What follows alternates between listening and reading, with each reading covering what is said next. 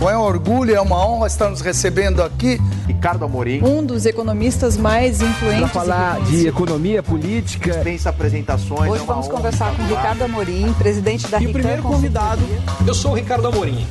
Um grande prazer estar aqui com vocês.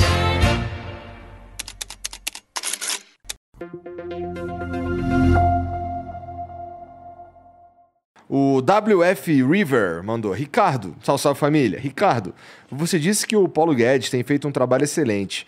Para quem serve essa excelência? A mãe que abre o armário e não encontra nada de comer para alimentar os filhos sente esse bom trabalho?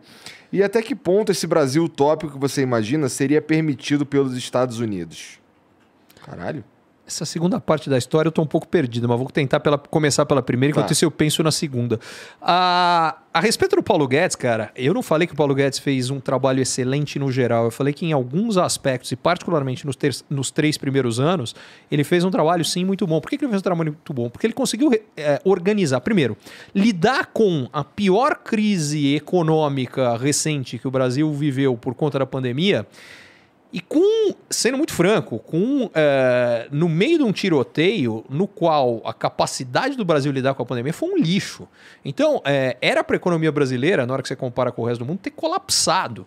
Eh, por que ela não colapsou? Porque aí sim ele acertou em um monte de coisa. Mais recentemente, e, e eu toquei no ponto que eu acho que é o principal, na ah, reforma tributária, eu acho que ele errou e errou pesado. E, e pior, errou e continuou batendo no erro. Ah, um, um ponto, inclusive, na reforma que eu sou completamente contrário, mas ele várias vezes chegou, que era a história da CPMF, insistiu bastante.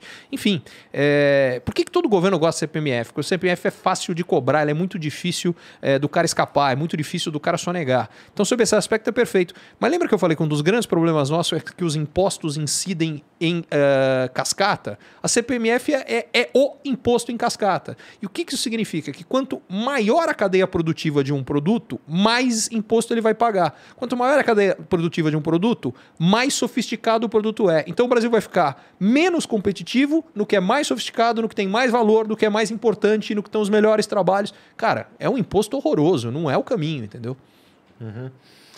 Agora, a outra parte, como é que os Estados Unidos vão deixar o Brasil chegar nisso aqui? Gente, isso aí eu acho que é uma visão de que os Estados Unidos têm tanta coisa maior para se preocupar do que se a gente. Pensa o seguinte: no mundo atual, no qual os Estados Unidos têm uma briga pesada com Rússia e com China, você acha que realmente o grande problema deles é deixar com que o Brasil se desenvolva? Ao contrário, ele quer mais é que a gente se desenvolva e que a gente esteja do lado dele. Porque uma das coisas que não é óbvia é para que lado o Brasil pende no meio dessa história. Geograficamente, parece óbvia. Politicamente, parece óbvia. Economicamente, é bem mais complicado, porque do ponto de vista de investimento, Europa e Estados Unidos são disparados as maiores conexões brasileiras. Do ponto de vista de fluxo comercial, é China de goleada. Aham, aham. Então não é uma história tão simples assim, entendeu? Não vejo problema nenhum dos Estados Unidos não quererem que o Brasil se desenvolva. Mas Você acha que o Brasil é zona de influência de quem hoje? Nos Estados Unidos ou da China? De ambos, eu diria que dependendo de onde você tiver, é mais de um ou de outro, mas hoje ainda mais zona de influência americana do que chinesa, mas de ambos, não dá pra falar um ou outro. É grau. Tá.